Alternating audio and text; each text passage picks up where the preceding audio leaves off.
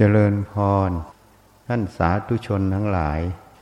วันนี้เป็นวันที่หนึ่งพุทธกิกายน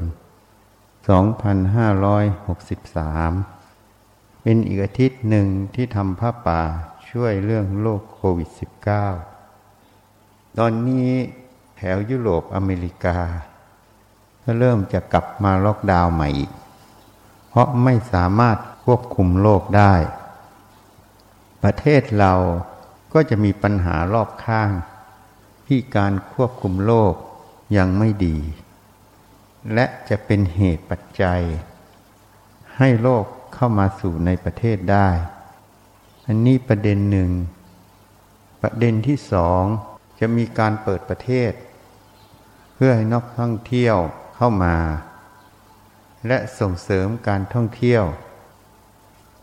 การส่งเสริมการท่องเที่ยว ก็จะเป็นเหตุให้คนย้ายที่พักเป็นช่วงสั้น ถ้าโรคระบาดยังอยู่ ก็มีสิทธิ์ที่จะระบาดได้มากขึ้น เหตุนั้นก็ต้องกลับมามาตรการเดิมหนึ่งการใส่หน้ากากอนามัยสองการล้างมือบ่อยๆสามการเว้นระยะห่าง ที่ชุมชนคนที่ไม่สมควรไป ก็อย่าไป อันนี้มันเกี่ยวกับความเข้าใจของแต่ละคน และเกี่ยวความรับผิดชอบ ต่อตอนเองและสังคมของแต่ละคน มาตรการเหล่านี้มันฝืนความเคยชิน ฝืนสิ่งที่มันเคยสุขสบาย อันนี้ก็ต้องใช้สติให้มาก อันนี้ยังเน้นเหมือนเดิม ถ้าเราสามารถผ่านวิกฤตช่วงนี้ไปได้ จนกว่ารอบข้าง และประเทศอื่น ๆ ในโลกสงบลง ความเสี่ยงที่จะระบาดในไทยก็จะลดลงทันที ที่นี้ประเทศเราได้รับอนุภาพ ที่ทำผ้าป่าทุกอาทิตย์ ขอกำลังพุทธานุภาเวนะ พระปัจเจกับพุทธาเวนะ พระสังฆานุภาเวนะ ช่วยเหลืออยู่ตลอด จึงทำให้การระบาดในไทยนั้นลดลง แต่สิ่งเหล่านี้ก็ไม่ใช่เหตุ ให้คนไทยต้องประมาท เพราะการประมาทนั้นคือความไม่เคารพในธรรมนั่นเองนะอันนี้พูดให้ฟัง ผู้ที่ได้ยินได้ฟัง ก็ยังเน้นอยู่เหมือนเดิม มาตรการที่กระทรวงสาธารณสุขแนะนำต้องกระทำที่นี่การปฏิบัติธรรมนั้น ก็เคยพูดให้ฟังหลายครั้งทำไมเราต้องปฏิบัติธรรม แค่หัวข้อนี้ก็มีความเห็นผิดกันมาก จริงๆแล้วทุกคน ไม่ว่าเด็กผู้ใหญ่คนแก่ เมื่อมีกายใจแล้ว ต้องปฏิบัติธรรมทุกคน ไม่มีข้อยกเว้น แต่เนื่องจากแต่ละคนนั้น เรียนรู้มาผิดผิด มีความเห็นผิด จึงมองข้าม จึงไม่เห็นประเด็นนี้ทำไมบอกว่าทุกคนต้องปฏิบัติธรรม เพราะข้อที่หนึ่งทุกคนมีความทุกข์ การปฏิบัติธรรมนั้นเป็นเหตุให้ออกจากทุกข์นั่นเอง ที่ว่าปฏิบัติธรรมนั้น ต้องมาเดินมรรคแปดมาปฏิบัติต่อกายวาจาใจตนเอง ให้ถูกต้อง ให้ตรงต่อสัจธรรมความจริง เมื่อทุกคนมีความทุกข์จึงเป็นเหตุต้องปฏิบัติธรรม ข้อที่สอง ผู้ที่ไม่มีความทุกข์ในบางช่วงบางขณะ เหมือนเด็ก การไม่ปฏิบัติธรรมนั้น มันก็อยู่ในสองมุม มุมที่หนึ่ง ไม่มีการเตรียมตัวไว้ที่จะเผชิญทุกข์ ที่จะเกิดขึ้นในภายภาคหน้า ก็เคยพูดให้ฟังแล้ว เหมือนการฉีดวัคซีน เมื่อมีวัคซีนที่ฉีดแล้วมีภูมิต้านทานโรค เวลาเชื้อโรคเข้ามา ภูมิต้านทานนั้นก็จะจัดการกับเชื้อโรค คนนั้นก็จะเจ็บป่วยน้อยหรือไม่เจ็บป่วยเลยฉันใดฉันนั้นผู้ที่ปฏิบัติธรรมนั้น ก็เท่ากับสร้างภูมิต้านทานต่อจิตใจ เวลาเผชิญกับปัญหาต่าง ก็จะสามารถแก้ปัญหาได้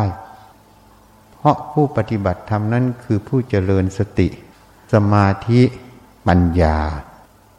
สติสมาธิปัญญานั้น ต้องใช้ในวงงาน ไม่ว่างานภายนอก ก็ต้องเจริญสติสมาธิปัญญา ให้ปฏิบัติให้ถูกต้อง ตรงตามเหตุปัจจัยในเรื่องภายนอก การปฏิบัติได้ถูกต้องตรงตามเหตุปัจจัยภายนอกนั้น ก็เท่ากับลดปัญหา หรือไม่มีปัญหาที่จะตามมา ยกตัวอย่างอย่างเช่นการบริโภค อย่างเช่นทางอีสานนี้โรคพยาธิใบไม้ในตับ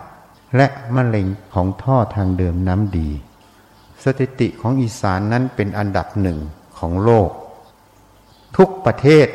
สถิติการเกิดโรคนี้น้อยกว่าไทย ที่นี่อีสานนั้นเกิดได้มากเพราะอะไร เพราะว่ามีการบริโภคปลาที่มีเกล็ด จึงมีพยาธิใบไม้ในตับเข้าสู่ร่างกาย เมื่อเข้าไปอยู่นานวันเข้า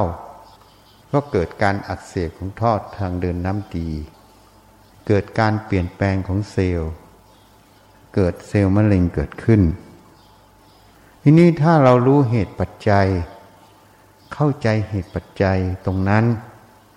เวลาบริโภคปลาก็ต้องบริโภคปลาที่มันสุก แล้วก็ต้องระวังในพวกปลามีเกล็ด อันนี้ก็เรียกว่ารู้เหตุปัจจัยของโรคที่จะเกิด ก็คือรู้สาเหตุโรคพยาธิใบไม้ในตับจะเกิด ในท่อทางเดินน้ำดี ถ้าเรารู้เหตุปัจจัยอย่างนี้ ก็ปฏิบัติให้ถูกต้อง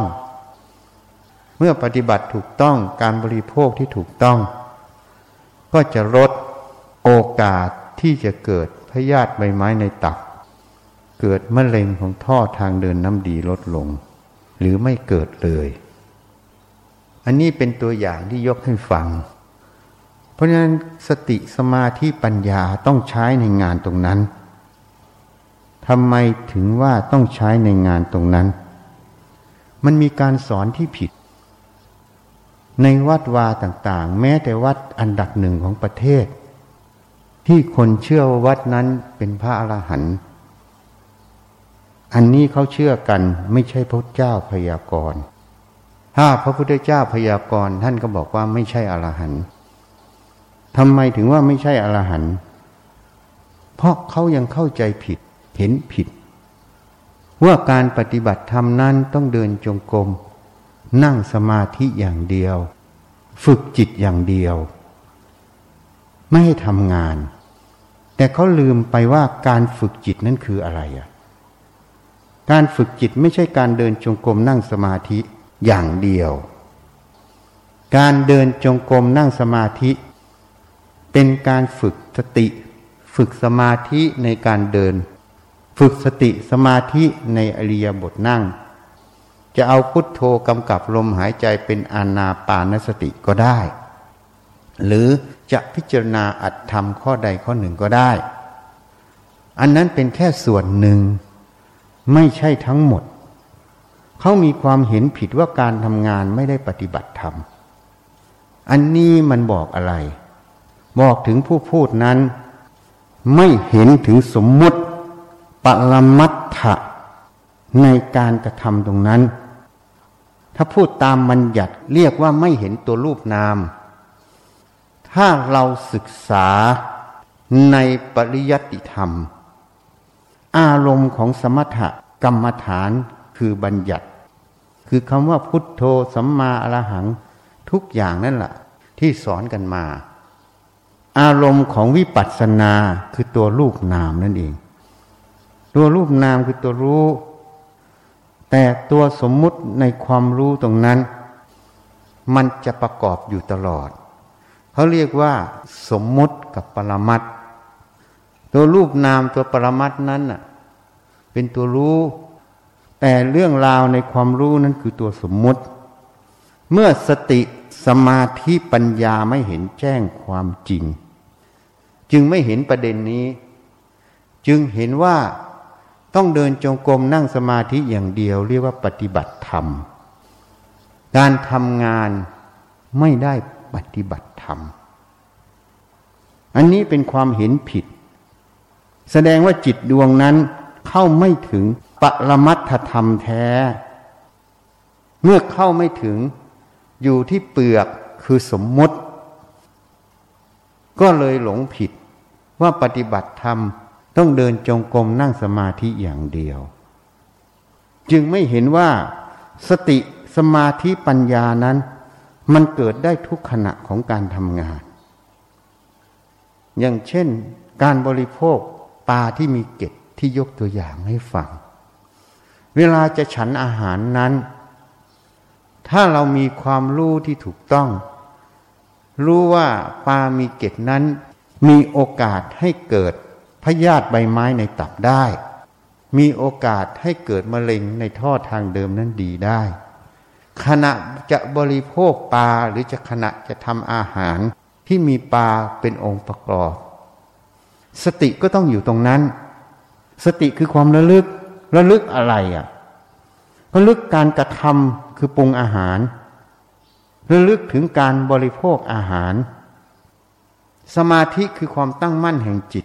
ตั้งมั่นอยู่ที่การปรุงอาหาร หรือปั้งมั่นต่อการรับประทานอาหาร ปัญญาใครควรนำความรู้ที่เรียนรู้มาที่มันถูกต้อง มาพิจารณา พิจารณาสิ่งที่เฉพาะหน้าคือปามีเกตสติระลึกรู้ปามีเกต ปัญญาก็พิจารณา ปลานั้นสุกหรือดิบ ถ้าปลาสุกนั้นก็ไม่มีปัญหา ถ้าปลาดิบอย่างปลาล้า แม้แต่หมักดอง บางครั้งไข่ของพยาธิใบไม้ในตับก็ยังไม่ตาย เพราะการหมักดองของปลาเพื่อทำปลาล้า เนื่องจากประชากรมันเกิดมาก การขายปลาล้ามันมาก การผลิตไม่ทัน อย่างน้อยๆต้องหมักปลาอย่างน้อยหกเดือนขึ้น จึงจะทำให้โอกาสของพยาธินั้นลดลง เดี๋ยวนี้ก็เลยทำวิธีการ เติมหัวเชื้อแล้วหมักเร็ว เพราะนั้นนิสัยของคนชอบบริโภคปลาลาโดยเฉพาะคนอีสานมันแซ่บ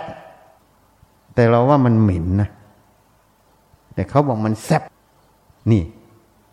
กินของหมักดอง กินของเน่า บอกว่ามันแซ่บแต่เราเห็นปลามันเน่ามันหมักดองแล้ว มันของเน่าอะ เพราะเราจึงไม่กินปลามันหมิ่นนี่ความเห็นมันไม่ตรงกันเขาบอกว่ามันแซ่บความเคยชินในการบริโภคปลาหรือปลาดิบ มันฝังอยู่ในใจนะพอเห็นปลาลาโดยเฉพาะตำบักหุง หรือส้มตำทางอีสานกับทางภาคกลางใส่ปลาลามันแซ่บพอเห็นตาก็โต อยากกินเป็นกำลัง แต่ไม่มีสติปัญญาพิจารณา ว่าที่บริโภคไปนั้นมันจะเกิดโทษเกิดคุณอย่างไร ไม่พิจารณาทำตามความรู้สึกคิดนึก ว่ามันแซ่บเลยกินเข้าไปพอกินเข้าไปมันก็เป็นเหตุ ให้เกิดโรคพยาธิใบไม้ในตับเกิดขึ้น อันนี้ล่ะ เวลาปรุงอาหารก็เหมือนกัน ถ้าคนที่มีความรู้มีสติตรงนั้น มันจะพิจารณาปลาลาเอยมันไม่สุก ปลาดิบมันไม่สุก สติมันจะนำความรู้ที่รู้มาที่เขาทำวิจัย ได้แล้วเป็นองค์ความรู้มาใช้ มันก็มีพยาธิใบไม้ในตับได้ ก็ต้องทำให้สุก เมื่อทำให้สุกแล้ว จุดนั้นมันก็ไม่เป็นเหตุให้เกิดโรคพยาธิใบไม้ในตับ ทีนี้มาดูคนที่บริโภค คนที่บริโภคบอกมันแซ่บ มันชอบนั่นเอง จริงไหม ยังไม่พูดนะ มันชอบคืออะไร เอาตอนต้นก่อน ทีนี้ถ้าคนมีสติ มันจะพิจารณาความชอบตรงนั้น ที่มันแซ่บที่มันชอบนะคืออะไร แล้วมันจะพิจารณาโทษที่เกิดจากการบริโภคปลาดิบเป็นอย่างไรอะ โดยเฉพาะใส่ปลาเยอะๆบอกมันนัว ใช่ไหม มันแซบมันนัว ต้องนัวต้องแซบพอกินแล้วมันก็เกิดโทษ เกิดพยาธิใบไม้ในตับ ทีนี้คนที่ปฏิบัติธรรมนั้น มันคืออะไรอะคำว่ามันแซบมันนัวคืออะไรอะมันก็คือความเคยชินที่เคยรู้ว่าลักษณะอย่างนี้มันนัว แล้วมันก็ตั้งความเห็นเอาไว้ว่า อย่างนี้นะฉันชอบเห็นไหมรสชาติเค็มเหม็นๆอย่างเงี้ย เน่าๆอย่างเงี้ย ฉันชอบ ใช่ไหมเหตุนั้นมีมนุษย์สองคนเป็นเพื่อนกัน คนหนึ่งตายไปเกิดเป็นเทวดา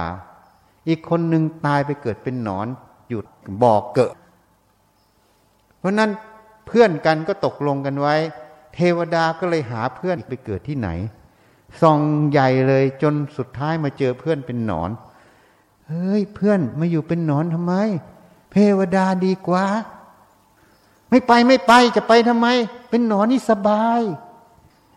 นั่งอยู่นอนอยู่ ก็มีอาหารให้กินตลอดเขามาขี้ให้กินไง นี่ความเห็นของสองคนตรงกันไหม เทวดาเบือนหน้าหนี แต่หนอนนั่นชอบไง ไม่ต้องทำมาหากิน อยู่เฉยๆก็มีคนขี้ให้กินไง ใช่ไหมนี่คือความเห็น ทีนี้เพราะว่ามันแซบมันนัว มันก็คือกฎเกณฑ์ที่มันเคยเห็นเคยเรียนรู้มา เอาอย่างฉันเนี่ย ฉันเห็นปลาลาเนี่ย ฉันไม่กินเลยอะไม่ว่าจะแซบจะนัวไม่มีความหมายในใจฉันเลย ฉันไม่กินบอกว่ามันเหม็นด้วย ของเน่าด้วย หมักดองเน่าไปจะไปกินทำไม ฉันก็ไม่ใส่ใจว่ามันนัวมันแซบแต่คนอีสานส่วนใหญ่ กินปลา มันแซบมันนัว ต้องใส่เข้าไปเยอะๆให้มันนัว มันแซบแล้วยิ่งเค็มยิ่งชอบใช่ไหมกินเป็นไหมอาศัยลุงมันแซบมันนัวไหมอะฮะพอกินอย่างนี้มันเกิดอะไรขึ้น เคยพิจารณาไหม แค่คำว่าแซบกับนัวคำเดียวเนี่ย เคยพิจารณาไหมแซบนัวมันเกิดได้อย่างไรทำไมฉันไม่สนใจเลยแซบกับนัวเฮ้แล้วทำไมสายลุงสนใจแซบกับนัว เพราะอะไรมันจึงต่างกันนะเคยพิจารณาไหมเนะฉันเห็นปลาแล้วฉันเบียนหน้าหนี ทั้งเหม็นทั้งเน่า เขาบอกมันแซบมันนัววิ่งเข้าใส่เลยฉันเดียนหน้าหนีไม่กินทำไมฉันกับเขาจึงไม่เหมือนกันทำไมเทวดากับหนอน จึงมีความเห็นไม่เหมือนกันเนี่ยเคยตั้งคำถามไหม เคยตั้งไหมอะ เพราะอะไรอะพราะคนบอกว่าแซบกับนัวเนี่ย มันถูกสอนให้กินปลาลาส้มตำที่มีปลาลาหรือตำบอกหุงอะ ที่ใส่ปลาลาตั้งแต่เด็ก มันก็เกิดความคุ้นเคย ความเคยชิน แล้วมันก็เกิดความปรุงแต่งว่าสิ่งเหล่านี้เราชอบอันเนี้ยมันเรียนรู้มาตั้งเด็ก แต่ฉันนี่ เห็นแล้วฉันก็เรียนรู้เหมือนกัน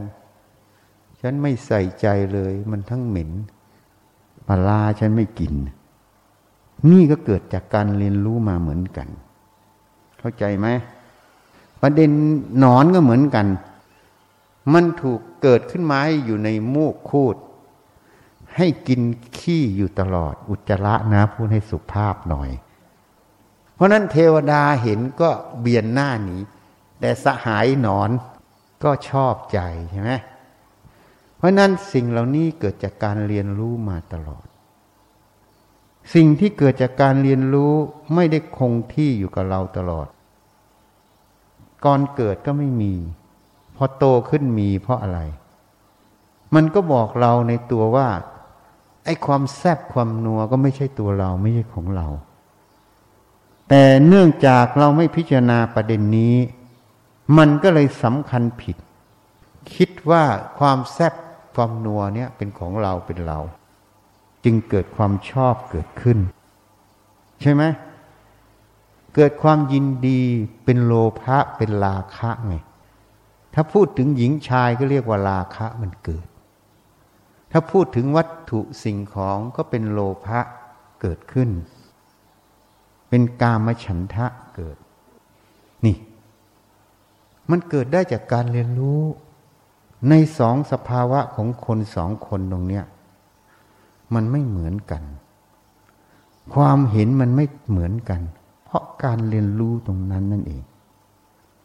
ทีนี้คนที่เคยกินมันแซ่บมันนัว เห็นก็ตาโต ได้กินก็ชอบใจ แล้วก็แสวงหามาตลอด เมื่อพยายามแสวงหาก็เลยไม่เคยพิจารณา ว่าที่มันแซบมันนัวมันมีโทษอะไร เขาก็ทำวิจัยมาแล้วปลาล่าที่มันไม่สุกมันก็จะมีโอกาสให้เกิดพยาธิใบไม้ในตับหนึ่งสองการที่เขาหมักแล้วใส่ดินประสิว มันก็จะมีสารในเตดในไตนั่นน่ะ มันเป็นสารก่อมะเร็งของตับอีก นี่ แต่อันนี้ไม่รู้หรอก ความแซบความนัวต้องกินก่อนใช่ไหมเกิดโรคไม่เกิดโรคกูไม่รู้ เพราะอะไร เพราะฝืนตัณหาในใจไม่ได้ นี่ฝืนตัณหาในใจไม่ได้ เพราะไม่มีสตินั่นเอง แล้วไม่มีสมาธิตั้งมั่น ไม่มีปัญญาพิจารณา ว่าสิ่งเหล่านี้ทำไปแล้ว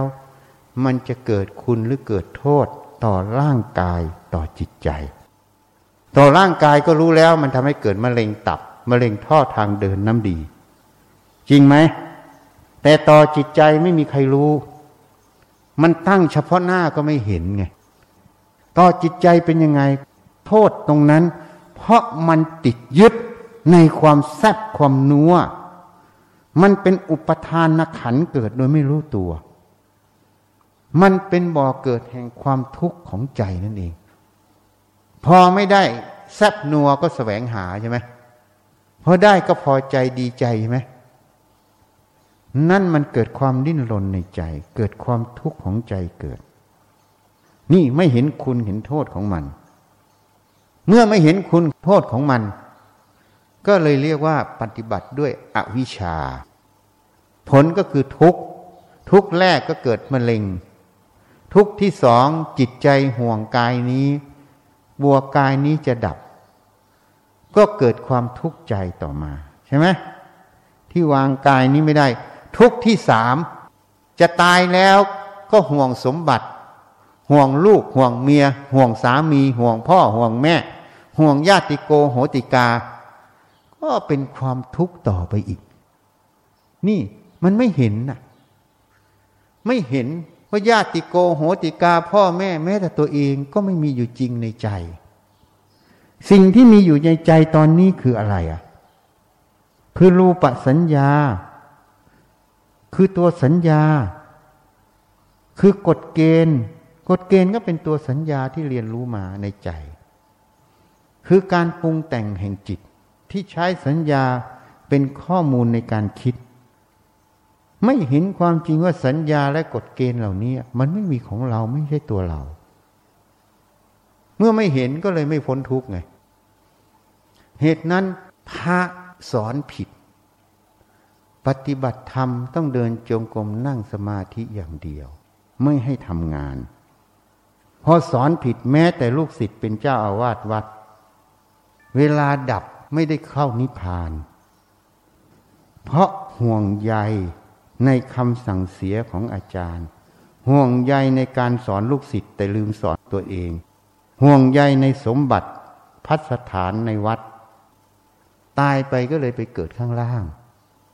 เพราะพระเหล่านั้นถูกสอนให้เดินจงกรมนั่งสมาธิ ฝึกสมถกรรมฐาน ไม่ได้ฝึกวิปัสสนากรรมฐาน โดยหลงเข้าใจผิด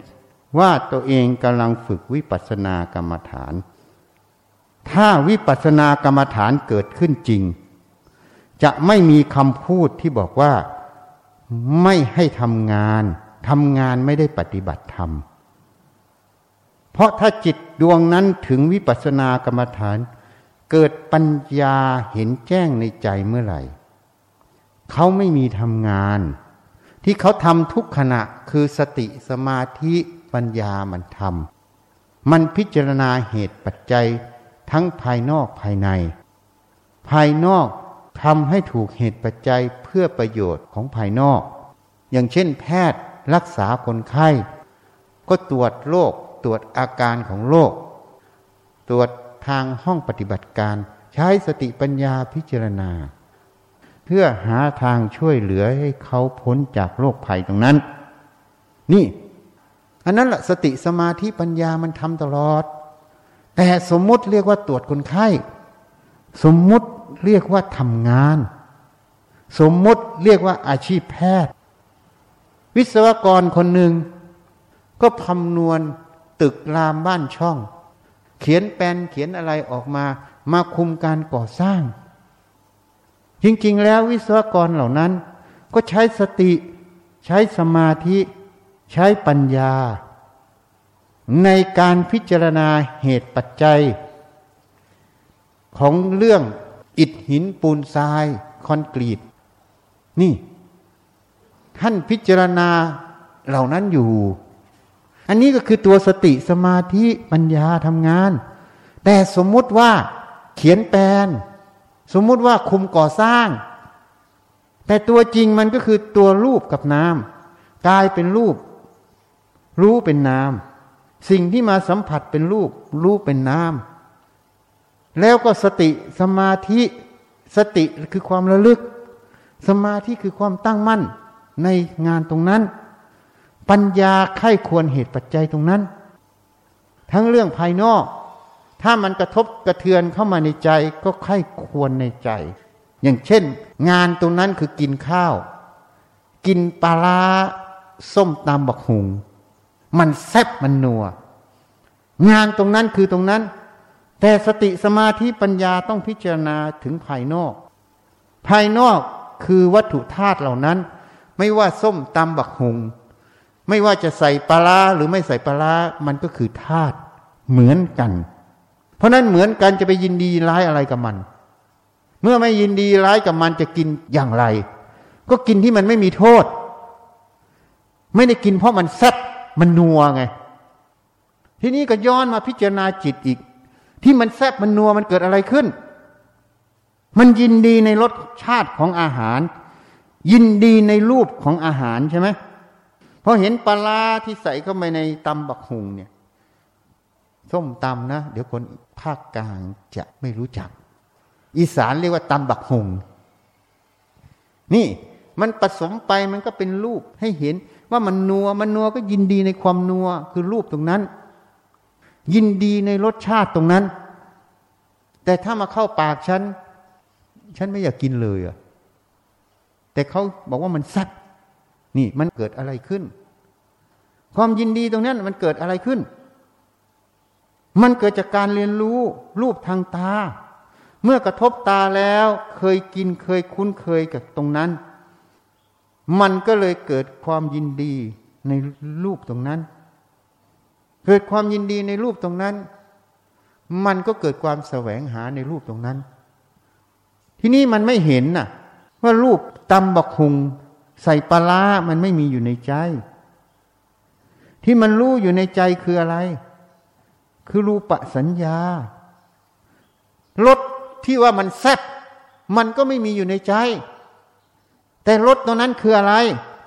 คือชิวหาสัญญาไง นี่คือความจำนั่นเอง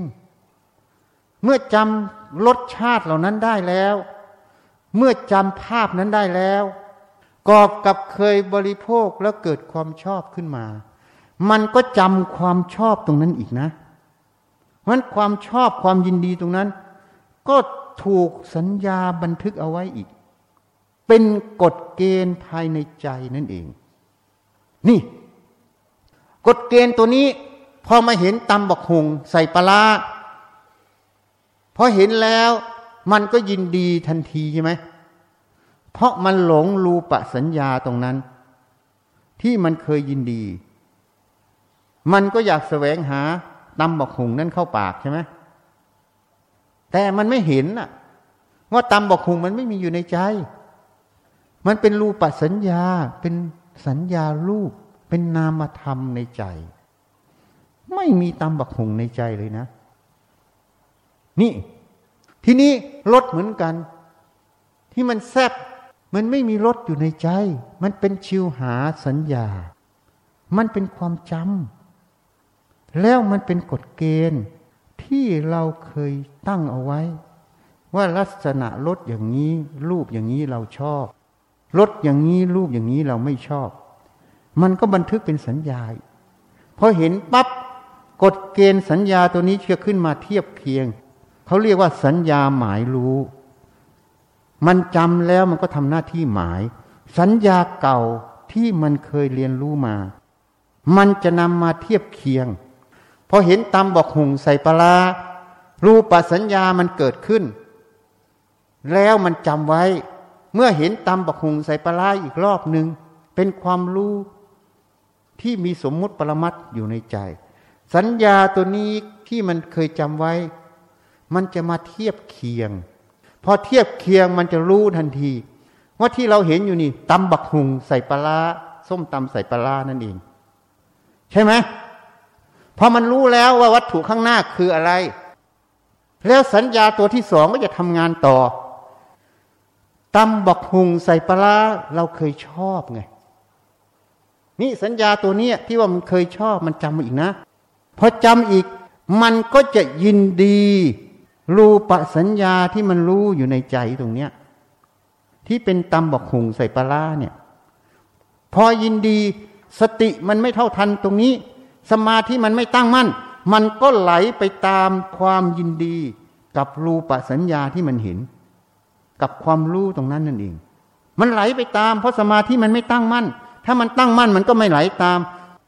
พอมันไม่ตั้งมั่นก็ไหลตาม พอไหลตามตามอะไร ก็ตามกฎเกณฑ์ที่มันเรียนรู้ตั้งเอาไว้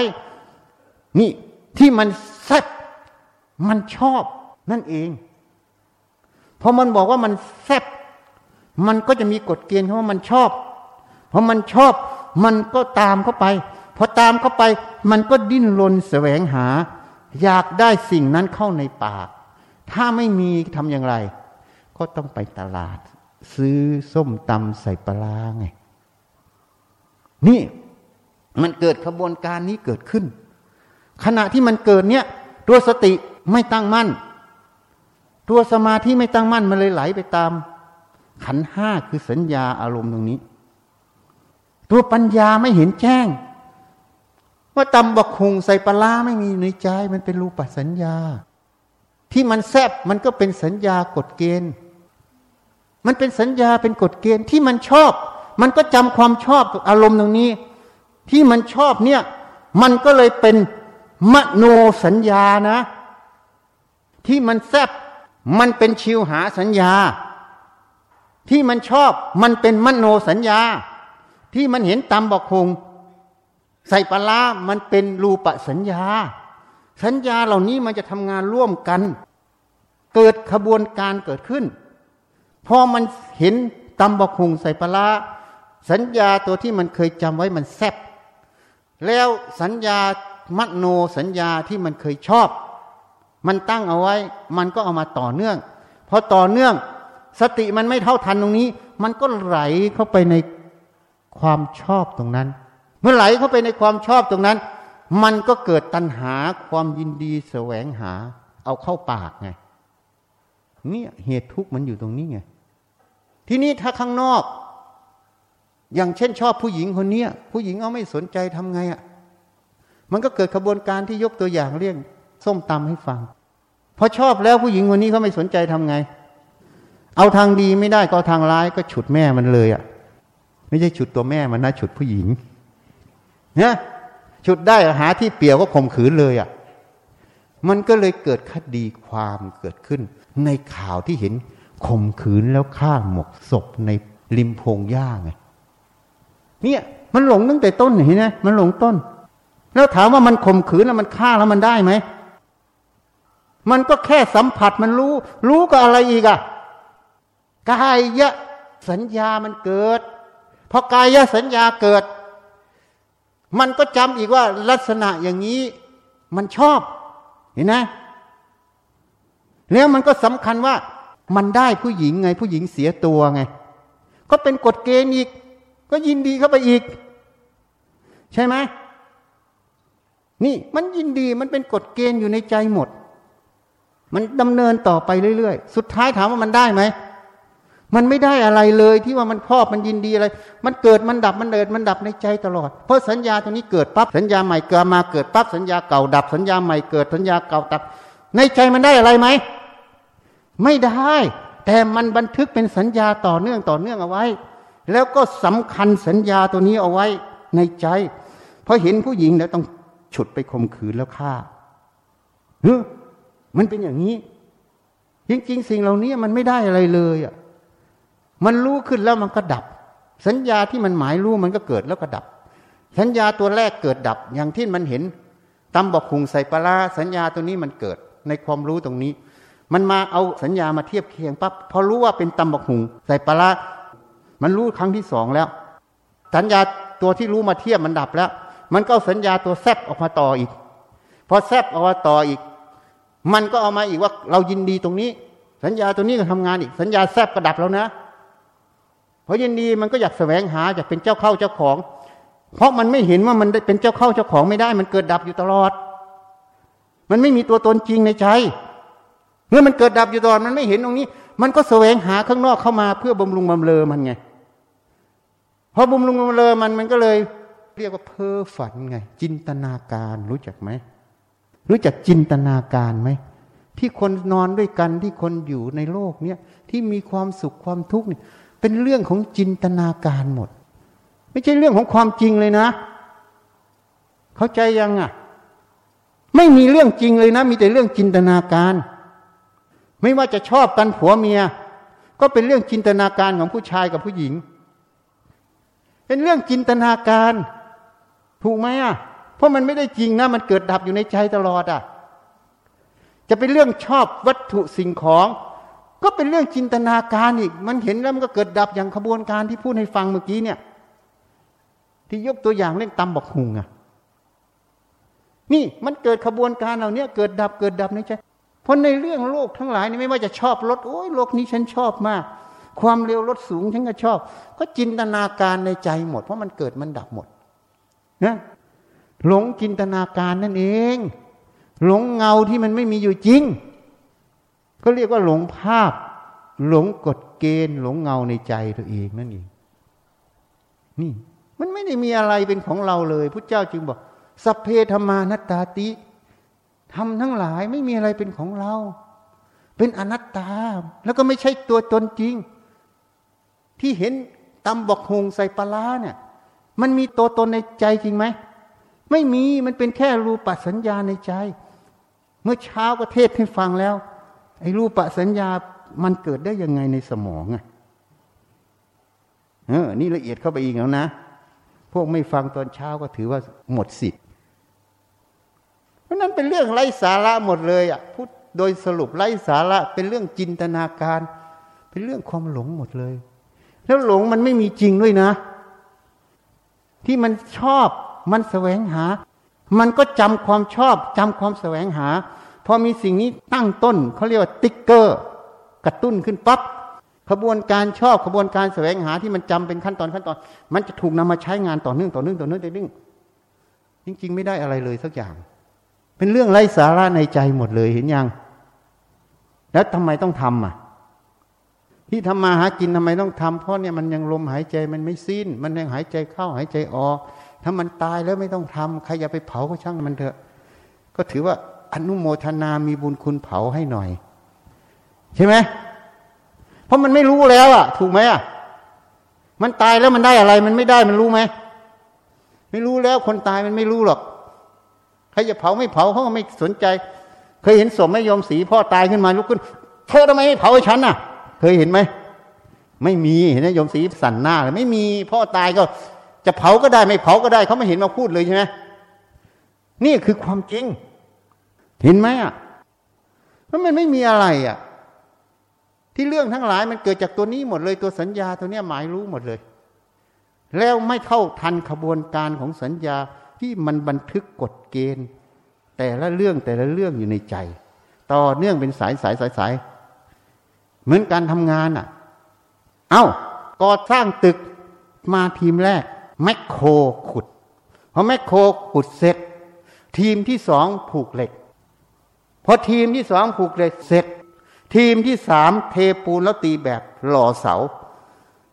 จนโครงสร้างเสร็จ ทีมที่สี่มุงหลังคา ทีมที่ห้าก่อผนัง ทีมที่หกปูกระเบื้อง มันเป็นทีมอย่างเงี้ย เปลี่ยนเป็นทีมเป็นล็อกล็อกล็อกในใจเหมือนกันอย่างที่พูดให้ฟังพอเห็นรูปปั๊บอย่างตำบอกหุงภาพตำบอกหุงมันเกิดในใจเขาเรียกรูปปัสัญญาพันรูปปัสัญญาตัวเนี้ยมันเป็นสมมุติ กับปรมัตถะคือความรู้ตรงนั้น มันอยู่ด้วยกันเคยทัศนะเรื่องแสงกระทบต่อหนังให้ฟังแล้ว เนี่ย มันเกิดอย่างนี้ อันนี้แรกแล้วใช่ไหมภาพที่สองคือกองที่สองก็คืออะไรตำบกหุงใส่ปลามันแซบไง สัญญาจำตัวนี้คือแซบมันจะมาทำงานเป็นกองที่สองใช่ไหมพอมันแซบเสร็จ กองที่สามก็จะมาทำงานคืออะไร เราชอบไงใช่ไหมสัญญาตัวนี้ก็ทำงานเข้าไปอีกก็จะไปยินดีเข้าไปอีกใช่ไหมพอไม่มีสติเบรกตรงนี้ไม่มีปัญญาไม่มีสมาธิตั้งมั่นตรงนี้ก็ไม่เห็น มันก็ดำเนินกองที่สี่ต่อกองที่สี่ทำไงพอชอบแล้ว ก็ต้องไปแสวงหา ถ้าอยู่ตรงหน้าก็หยิบเข้าปาก ถ้าไม่อยู่ตรงหน้าก็ไปซื้อไง ถูกไหมถ้ามีเงินก็แล้วไป ไม่มีเงินก็ไปลักขโมยไง อย่างลูกลักขโมย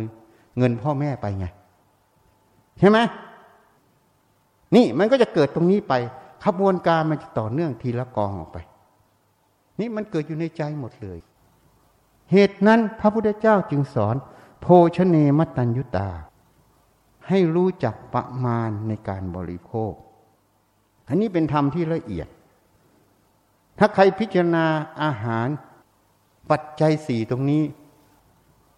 มันก็เป็นทางให้พ้นทุกข์อย่างนี้แหละพอเห็นอย่างนี้ มันเลยไม่หลงแซบหลงนัว ไม่หลงมัวแซบหลงนัวมันเลยบริโภคยังไง ก็เลยบริโภคอะไรเป็นประโยชน์ก็กินอะไรเป็นโทษก็ไม่กิน กินเพื่ออะไร กินเพื่อให้ร่างกายนี้มันไม่เกิดโทษ ไม่เกิดโรคนั่นเองจริงไหมไม่ได้กินเพราะแซบเพราะนัวแล้วนะ เพราะฉะนั้น ขบวนการที่เกิดขึ้นตรงนี้คืออะไร คือสติปัญญาที่มันเห็นแจ้งความจริง มันจึงเลือก เลือกที่จะกินอาหารที่เป็นประโยชน์ต่อร่างกาย เลือกที่จะไม่บริโภคอาหารที่ไม่เป็นประโยชน์ต่อร่างกาย อันนี้คนก็เข้าใจผิดอีก ไปทางเชียงใหม่บอกอาจารย์ ต้องฉันทุกอย่างห้ามเลือก พระอรหันต์ไม่เลือก เออ พระอรหันต์ไม่เลือก แต่อรหันต์บ้า เพราะอะไรถึงว่าอาหารลำบ้า เพราะอรหันต์ถือเข่ง กินอะไรไม่ต้องเลือก เพราะไม่ติดไม่ยึดไม่ใช่นะ การที่ไม่เลือกนะไม่ใช่ไม่ติดไม่ยึด เพราะเขาไม่เห็นไปจนถึงแซบถึงนัว ถึงสัญญาที่ทำงาน เมื่อเขาเห็นหมดแล้ว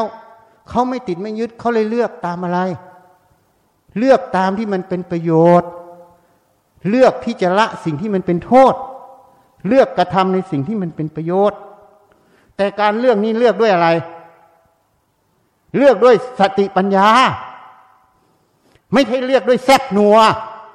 ที่เลือกด้วยแซบนัวนี่เลือกตามอะไร ตามความหลงสัญญาในใจเห็นยังความหลงกฎเกณฑ์ในใจเห็นยังมันคนเอาตัวนี้มาตั้ง เลยบอกพระอรหันต์ไม่ต้องเลือก เพราะไม่ติดไม่ยึด ไม่ติดไม่ยึดไม่เลือกไม่เลือกอะไร มันเลือกอวิชชาชัดๆมันแต่มันไม่เห็น ถูกไหมอะ มันไม่เห็นแจ้งความจริงในใจตัวเองเนี่ย มันเลยเลือก เลือกว่ากูเป็นคนดี กูเป็นพระอรหันต์กูไม่ต้องเลือกอะไรมาอะไรก็บริโภคหมด เป็นเบาหวานก็เปิบน้ำตาให้เขาเสร็จแล้วก็ชักตาตั้ง ไปโรงพยาบาลพยาบาลก็เลยบอก พระคุณเจ้าอาจารย์ ไม่รู้จักประมาณในบริโภค พระคุณเจ้า ติดในรถถึงขั้นนี้เลย กินจนเป็นเบาหวานมาให้อีฉันต้องรักษาอย่างนี้เลยช็อกมาอย่างนี้เป็นภาระของอีฉันพอพูดอย่างนี้พระนั้นเป็นพระอรหันต์หรือพระเลวอะฮะพวกนี้ตอบไม่ได้ แสดงว่าโอ้ตอบได้แล้วพระเลว นี่ เพราะฉะนั้นสอนกันผิดผิด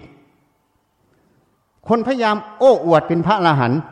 ต้องไม่เลือก โยมโง่ก็เลยช่องเชื่อว่าพระไม่เลือกเป็นพระอรหันต์พระเลือก ไม่ใช่พระอรหันต์จริง ๆ เลือกมันมีสองทาง เลือกด้วยสติปัญญาที่เห็นประโยชน์ ไม่เอาโทษ กับเลือกด้วยโลภโกรธหลงต่างหากถูกไหมถ้าไม่เลือกด้วยสติปัญญาก็ต้องเลือกด้วยโลภโกรธหลง จริงไหมถ้าเลือกโลภโกรธหลงก็ไม่ได้เลือกด้วยสติปัญญา จริงไหมก็แค่นั้นน่ะ เนี่ยท่านจึงบัญญัติเป็นหลักธรรมที่ว่า โพชเนมัตตัญยุตา รู้จัก ประมาณในการบริโภค เป็นการปฏิบัติที่ไม่ผิด นี่ไปอ่านได้ในนักธรรมตี นี่คนเข้าใจผิดหมด เห็นผิดหมด ไปคิดว่าพระอรหันต์เป็นไปตามกฎเกณฑ์ของตัวเองเพราะรู้คำว่าไม่ติดยึด มันก็เป็นสัญญาเสียงในใจถูกไหมพอรู้คำว่าไม่ติดยึดเป็นสัญญาเสียง ก็เลยปรุงแต่งลักษณะของการไม่ติดยึด คือมีอะไรก็กินหมดไง ไม่ต้องเลือก ถ้าเลือกยังติด พอไข่มากิน พอปลามาไม่กิน อันนี้ยังติดยึดในไข่ใช่ไหม นี่ก็เลยเกิดความปรุงแต่งความเห็นว่าลักษณะพระอรหันต์เป็นแบบนี้ เมื่อเห็นพระอรหันต์เป็นแบบนี้ แต่สัญญาทางเสียงเขาไม่เห็น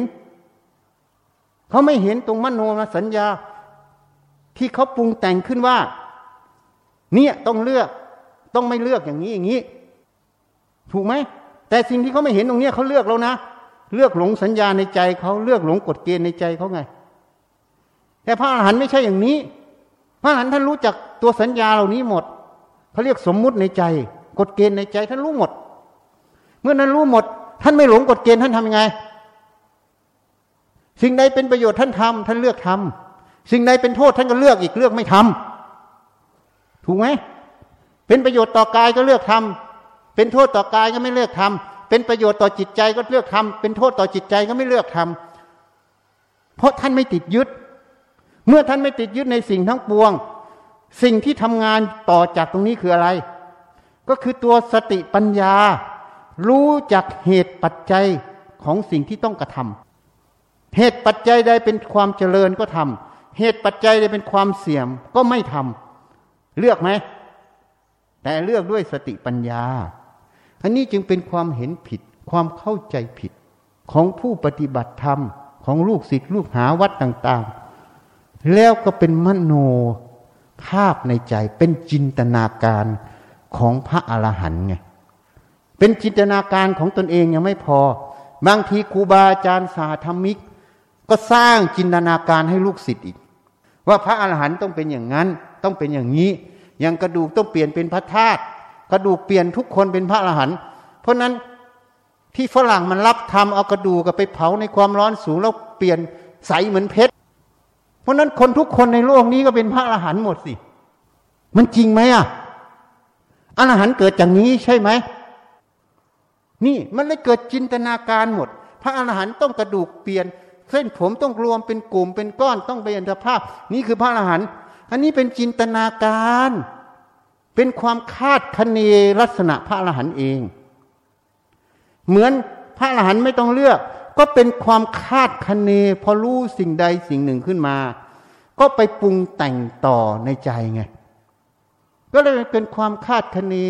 จึงไม่ตรงพุทธพจน์พุทธเจ้า ตัดไว้ในกาลามาสุตอย่าพิ่งเชื่อ เพราะคาดคะเนไง เพราะคาดคะเนไม่ใช่ความจริง ท่านี้ก็เลยสอนกันผิดผิดหมด กระดูกเปลี่ยนสภาพเป็นพระอรหันต์หมด บางคนกระดูกเปลี่ยนสภาพ แต่จิตไปเกิดเป็นสัตว์นรก แต่เนื่องจากคนนั้นเขาไม่มีทิพจักสุเขาไม่มีญาณนะเขาไม่รู้ว่าสัตว์เหล่านั้นไปเกิดเป็นอะไรพอเห็นกระดูกเปลี่ยนถูกสอนมาผิดผิดก็เลยบอกว่าเป็นพระอรหันต์แต่หน้าสังเวชพระอรหันต์อยู่ในนรก ซึ่งมันตรงกับความจริงของอรหันต์ไหมพระอรหันต์เป็นผู้ห่างไกลจากกิเลส ท่านห่างไกลอย่างไร ก็เมื่อท่านรู้เท่าทันสัญญาเหล่านี้ สมมุติกฎเกณฑ์ในใจเหล่านี้ ท่านไม่หลงมันน่ะ ไม่หลงมันกิเลสโลภโกรธหลงมันเกิดได้ไหม เกิดได้ไหม เกิดไม่ได้ก็เลยเรียกว่าอรหันต์เป็นผู้ห่างไกลจากกิเลสที่สวดมนต์ทำวัด ใช่ไหม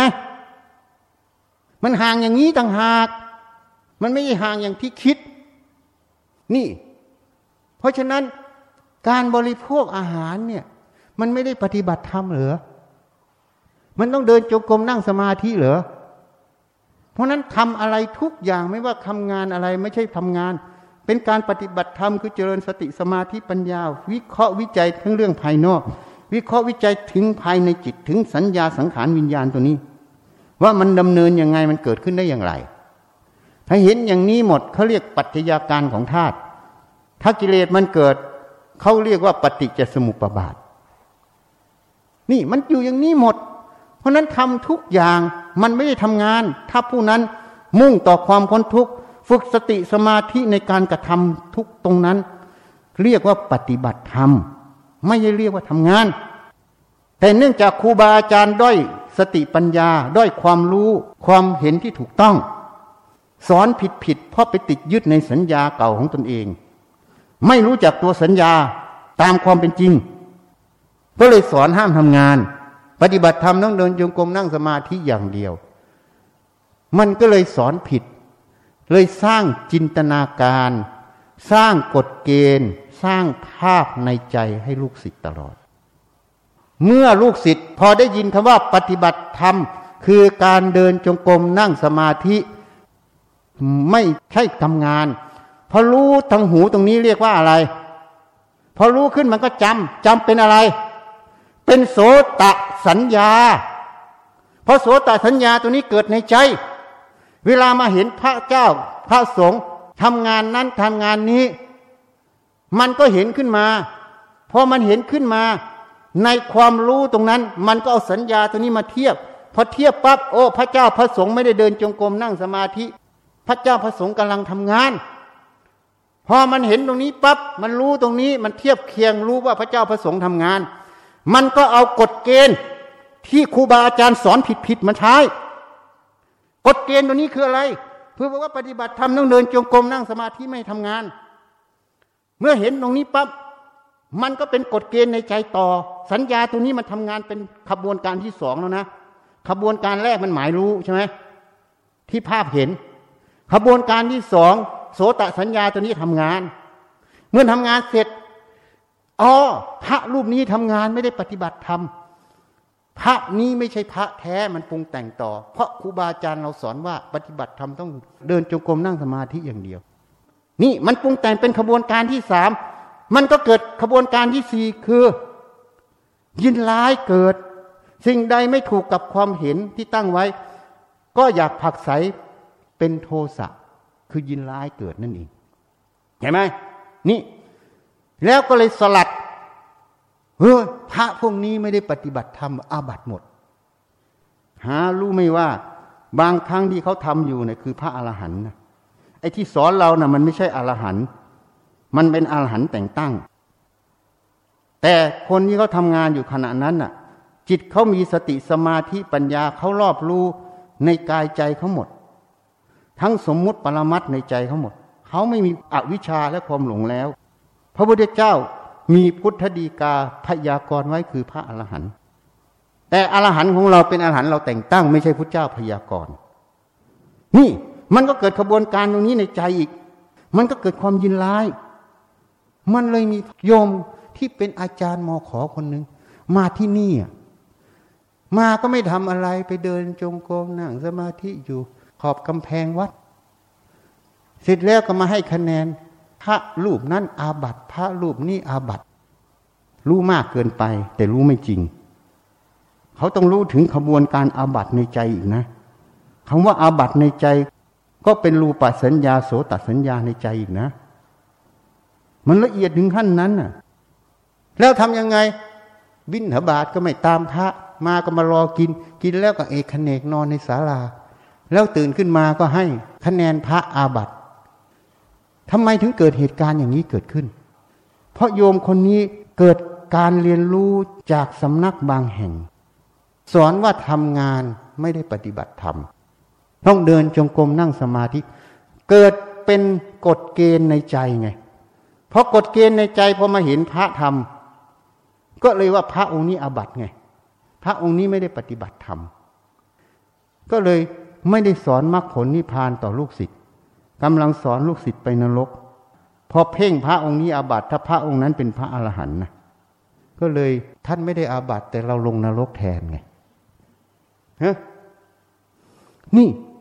เพราะนั้นนี่คือความละเอียดของธรรม คนศรัทธาบุคคล แต่ไม่ศรัทธาธรรม เชื่อในบุคคลไม่เชื่อธรรมไม่เคารพธรรมเคารพในบุคคลไม่เคารพธรรมเพราะบุคคลที่เรานับถือพูดยังไงเชื่อหมด แต่ไม่เคารพธรรมเคารพธรรมต้องรู้เหตุผลตรงนี้ สิ่งที่ท่านพูดมามันเป็นอะไร มันเป็นโสตสัญญา ท่านพูดออกมาเป็นโสตสัญญาหมด แล้วสัญญาตัวเนี้ยมันมีตัวตนจริงไหมในใจอะ มันเกิดดับไหม เกิดดับหมดไม่มีจริงในใจอะ ไม่หลงมัน ไม่หลงมันไม่ตามมันก็พิจารณาเหตุผล สิ่งที่นั่นพูดมันตรงหรือไม่ตรง มันตรงความจริงก็ยอมรับเรียกเคารพธรรม ถ้ามันไม่ตรงความจริงอย่างที่ท่านพูดเนี่ยว่าไม่ใช่ปฏิบัติธรรมก็ไม่ยอมรับก็เรียกว่าเคารพธรรม แต่พออาจารย์องค์นี้พูดขึ้นมาเชื่อหมด ก็เลยเรียกว่าเชื่อบุคคล แม้แต่พูดผิดก็เชื่อ ก็เลยเรียกว่าไม่เคารพธรรม เหตุนั้นพระพุทธเจ้าเคารพธรรมเป็นใหญ่ ท่านจึงบอกพามในสามไตรโลกธาตุเราพิจารณาไปหมดแล้ว ไม่มีสิ่งที่เราต้องเคารพ มีสิ่งเดียวที่เราเคารพคือธรรม คือพระธรรมนั่นเองเคารพธรรมเคารพอย่างนี้เคารพความจริง ความจริงมันลึกเข้าไปถึงปรมัตถะแต่ที่เราพูดกันนะมันอยู่แค่สมมุติผิวๆมันยังไม่เข้าถึงตัวรูปนามตัวปรมัตถะ เมื่อเขาไม่ถึงตรงนี้จึงไม่เห็นปรมัตถสัจจะเมื่อไม่เห็นปรมัตสัจจะจึงไม่เห็นความว่าง ไม่เห็นความว่างก็อยู่ผิวๆแม้จะนั่งสมาธิจะสงบนิ่งทั้งวันทั้งคืนมันก็ไม่เห็น อันนี้มันหินทับยามันเห็นมันต้องแยกแยะขบวนการเหล่านี้ในใจออกหมด เห็นถึงเหตุเกิดของมัน เมื่อเห็นเหตุเกิดของกฎเกณฑ์ในใจ เมื่อเห็นแล้วไม่หลงมัน นั่นละ่ะ จึงจะเป็นทางให้เขาถึงความว่าง จริงๆ มันว่างตั้งแต่แรกแล้ว แต่เราไม่เห็นความจริงไอ้ที่เราเห็นเป็นกลุ่มก้อนน่ะมันบังความว่าง เพราะเราไปเชื่อว่ามันเป็นกลุ่มก้อน จริงๆ มันไม่ใช่กลุ่มก้อน แต่เราไม่เห็น ถ้าเราเห็นแล้วมันไม่ใช่กลุ่มก้อน มันก็คือว่างจากกลุ่มก้อนไหมนั่นแหละเหมือนกันถ้าเราเห็นแล้ว รูปข้างนอกไม่มีในใจเป็นแค่รูปปัสัญญา มันก็ว่างรูปจาก ภายในใจไหมรูปสัญญามันก็เป็นแค่กระบวนการการจำการหมายในใจ มันก็เป็นธาตุมันก็ว่างจากของเราตัวเราไหมแม้แต่มีรูปสัญญาอยู่ในใจท่าน แต่ท่านก็ไม่ได้ยึดมั่นถือมั่น ท่านเห็นมันเป็นธาตุหมดแม้แต่มีรูปสัญญาก็ยังมีความว่างอยู่ตลอด ว่างจากความสำคัญมั่นหมายรูปตรงนั้นเป็นของเรา รูปสัญญานั้นเป็นของเรา คนไปเข้าใจว่าความว่างต้องนิ่งเฉยๆไม่มีความคิดไงเหตุนั้นพระพุทธเจ้าพระอรหันต์ที่สำเร็จมรรคผลนิพพานแล้วที่ยังไม่ดับธาตุขันท่านทำไมทำงานได้อะถ้ามันว่างอย่างที่เราคิด มันก็นิ่งเฉยๆสิเป็นโรคเอ๋อใช่ไหมทำอะไรไม่เป็นหยิบข้าวเข้าปากยังไม่เป็นเลยต้องนั่งนิ่งเฉยๆใช่ไหมถูกไหมเนี่ยเราไปตีความเองหมด ตีความแม้แต่ความว่างต้องเป็นอย่างนั้นอย่างนี้ แต่ความว่างที่เราตีความมันไม่ใช่ความว่าง คือพระนิพพานแท้ไงนี่ แล้วก็เลยไปบัญญัติสอนกันตามการตีความของเราหมด มันก็เลยเกิดปัญหาไง นี่วันนี้มาแก้ความเห็นให้อีก เหตุนั้นพุทธเจ้าจึงรับสั่ง มูลเหตุแห่งการไม่บรรลุธรรม เพราะไม่ได้คบสัตบุรุษหรือพระอริยะ ไม่ได้ฟังธรรมของสัตบุรุษหรือพระอริยะ ไม่ได้รับคำชี้แนะธรรมของสัตบุรุษหรือพระอริยะ จึงไม่ได้นำธรรมของสัตบุรุษหรือภริยะไปขบคิดพิจารณาให้เห็นความจริง เมื่อไม่ครบสัตบุรุษจึงเรียนรู้สิ่งที่ผิดผิดมากรอเกิดเป็นสัญญา เป็นภาพในใจเป็นกฎเกณฑ์ในใจที่ผิด แล้วไม่มีสติสมาธิปัญญาพิจารณาภาพและกฎเกณฑ์ในใจนี้ ลงสู่ความจริง จึงหลงกฎเกณฑ์ในใจอยู่ตลอดไงจึงก่อเกิดเป็นราคะโทสะอยู่ตลอด สัตว์โลกจึงไม่พ้นจากกองทุกข์นั่นเอง นี่ เหตุนั้นถ้าพิจารณาลงไปในจุดนี้เรื่อยๆ ก็จะเห็นความจริงในสิ่งเหล่านี้ เมื่อเห็นความจริงในสิ่งเหล่านี้ ความหลงในกฎเกณฑ์ภาพในใจจะไม่มี เมื่อหลงในกฎเกณฑ์ภาพในใจไม่มี ราคะโทสะก็ไม่มี ราคะโทสะไม่มีความทุกข์ก็ไม่มี นี่ เหตุนั้นการแสดงธรรมต้องแสดงตรงตั้งแต่เบื้องต้น ตรงท่ามกลาง ตรงในที่สุด ตรงในเบื้องต้นคือตรงสัจธรรม ตรงท่ามกลางคือตรงสัจธรรม ตรงที่สุดต้องตรงสัจธรรมเพราะนั้นการประพฤติปฏิบัติข้อวัดปฏิบัติที่สอนผิด ในเบื้องต้น มันจึงมีโทษให้ไม่บรรลุมรรคผล มันจึงเรียกว่า ศีลพัตตปามาตเชื่อมงคลตื่นข่าวลูกคำศีลพจน์ข้อวัดปฏิบัตินั่นเอง โดยเชื่อว่าสิ่งที่เราปฏิบัติอยู่นี้ จะเป็นเหตุให้เข้าถึงมรรคผลนิพพาน แค่บอกว่าทำงานไม่ได้ปฏิบัติธรรมแค่นี้ก็ผิดหมดแล้ว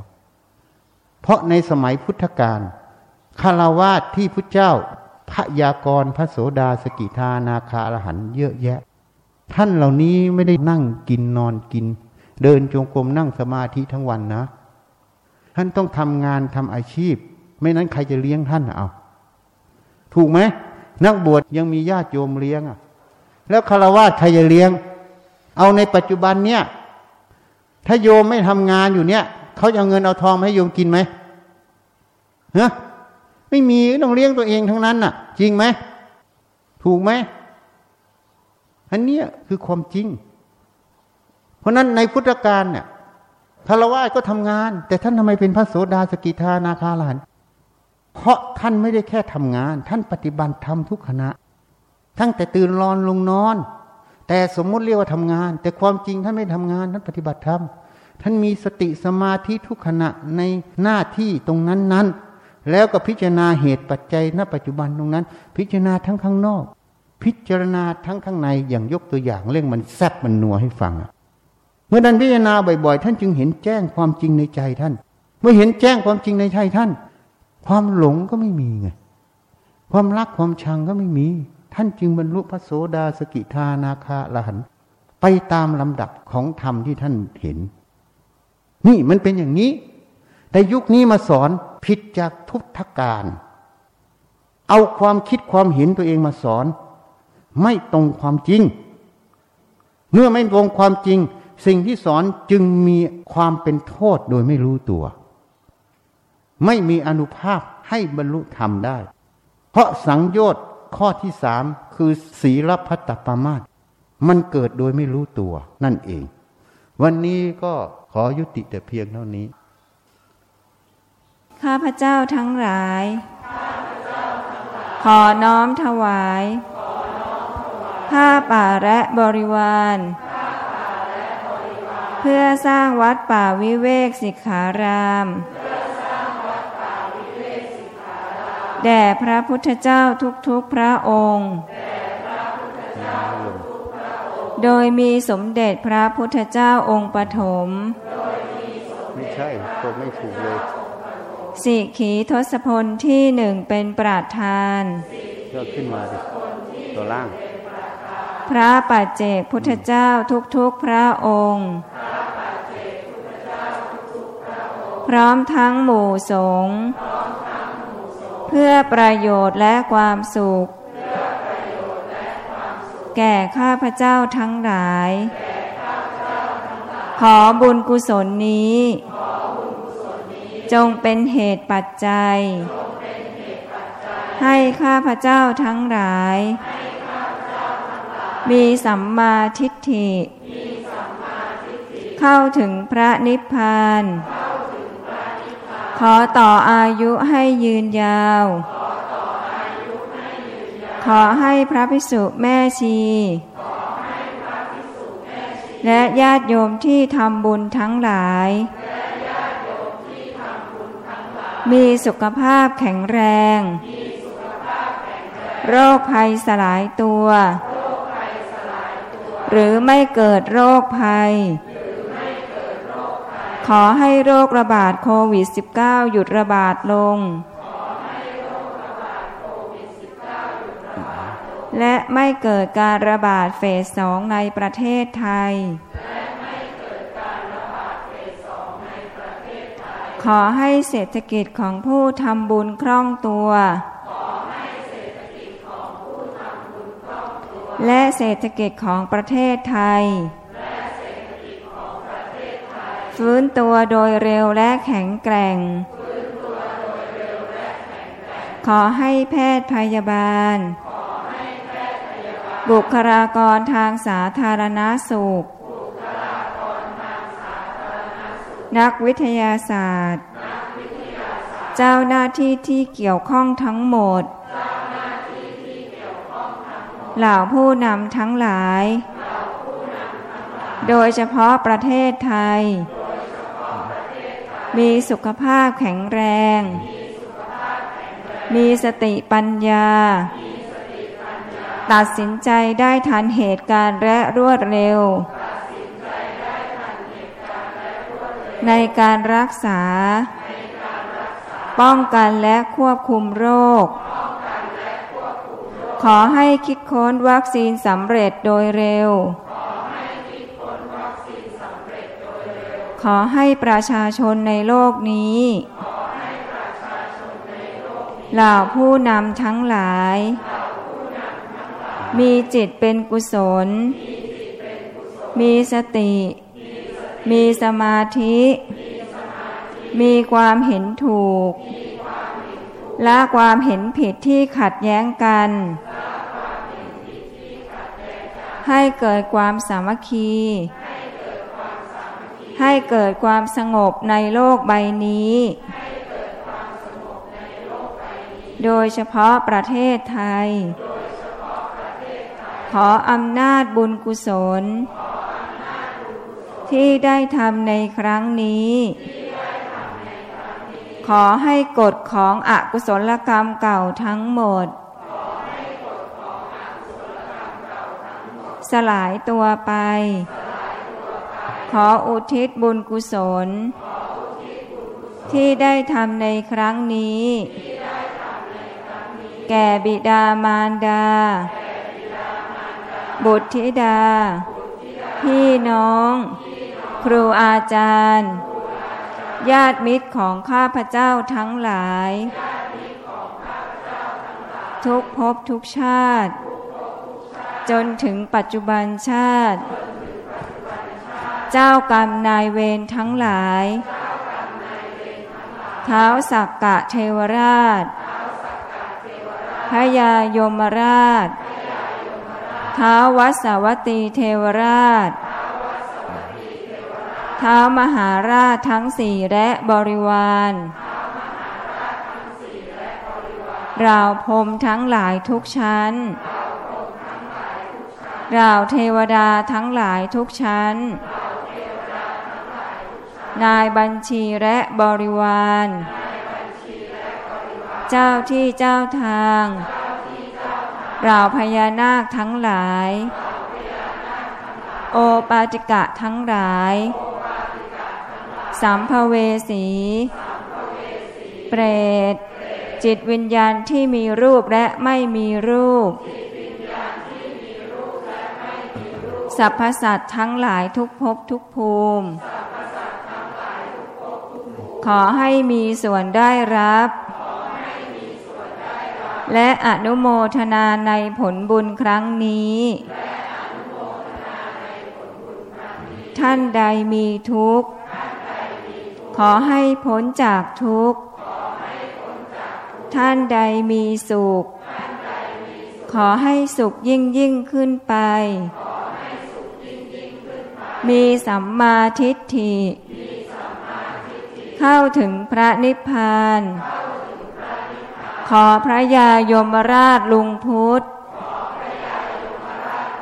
โปรดเป็นพยานเทิน สาธุยะถาวาริวะหาปุราปะริปุเรนติสาครังเอวเมวะอิโตทินังเปตานังอุปากปติอิจิตังปฏิตังตุมหังกิปเมวะสมิจตุสัพเพปุเรนตุสังกปา จันโทปนาราโสยธามณิโชติราโสยธามวิวาจันตุสัพพะโรโควินาสตุมาเตภวัต วันตารายโยสุขีเทคายุโก